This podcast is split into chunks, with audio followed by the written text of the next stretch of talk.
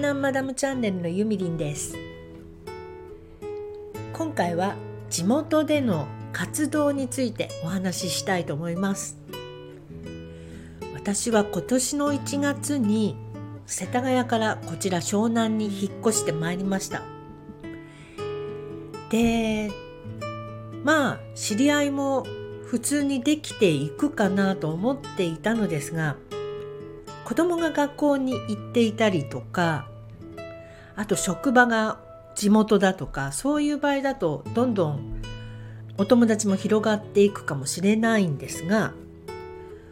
子供とは離れて暮らしているし、仕事もお家でやる仕事だしね。しかもコロナの影響でなかなかこう大っぴらなね、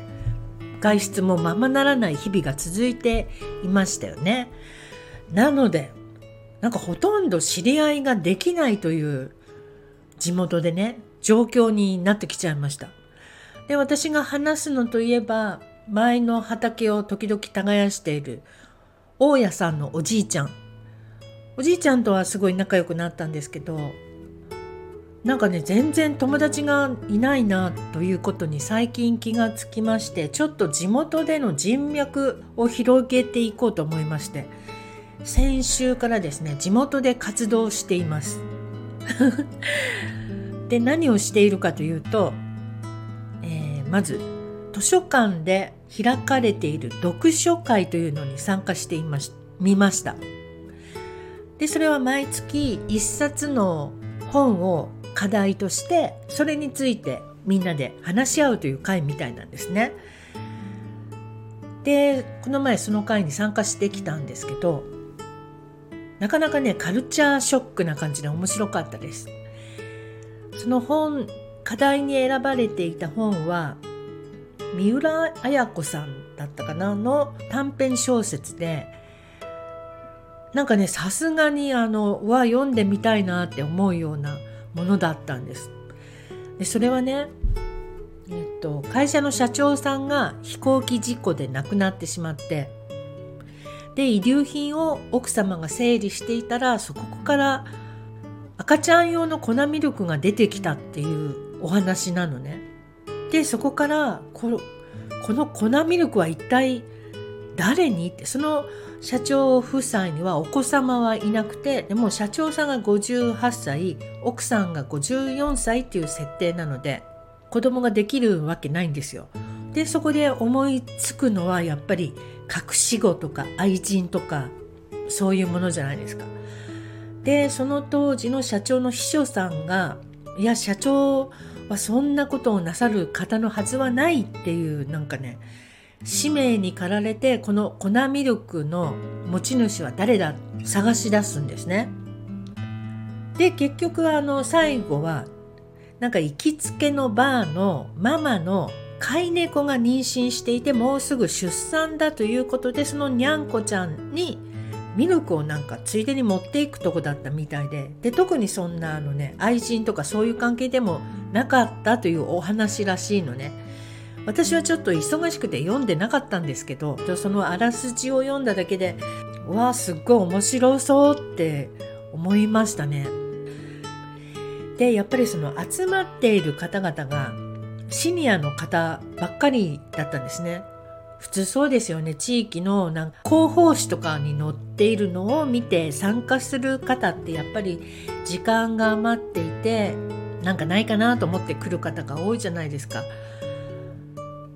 で、私はそういう本当にどういう人が来るんだろうと思って参加してみたんですけど、この辺に住んでいらっしゃるやっぱり読書会なので、大学教授の方がすごいいっぱいいらっしゃってました。で、お話聞いてると、みんなね、いまだに紙の本読んでるんですよ。目が悪い悪いとか言いながら。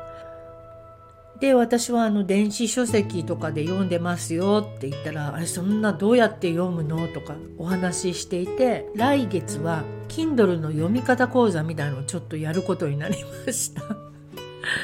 なんかね、まあ面白い人脈ができたなっていう感じで。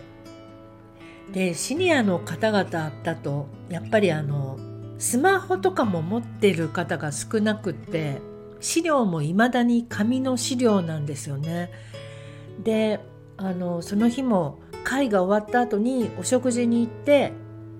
で皆さんも引退されてるので名刺とかも持ってらっしゃらないんだけど、僕はこんな本を出してるよとか、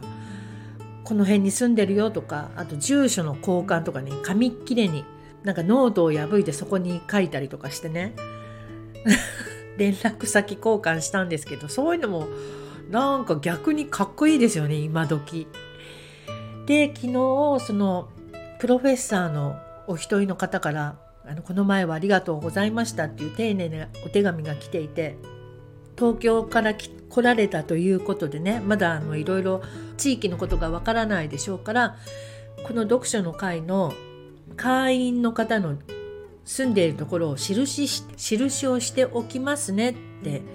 書いてあって、その会員の方の住んでるところが全部ね×印してある地図を同封してくれました。でお話ししている時も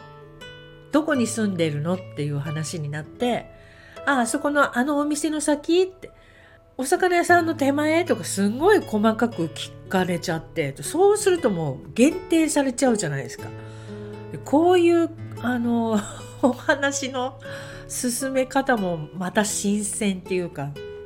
普通はあのどこに住んでんの、渋谷とかそれで終わりじゃないですか。まあもしくはあの な, なんていうのその駅を降りて北口の方かなとかさ、そのくらいで終わるのに、お魚屋さんの手前ですかとか、なんかね面白かったということで、来月もまた参加してみようと思うんですけど、課題図書がね何だったかな、ちょっと覚えてないんですけど、上下に分かれてるものすごい分厚い本みたいなんで、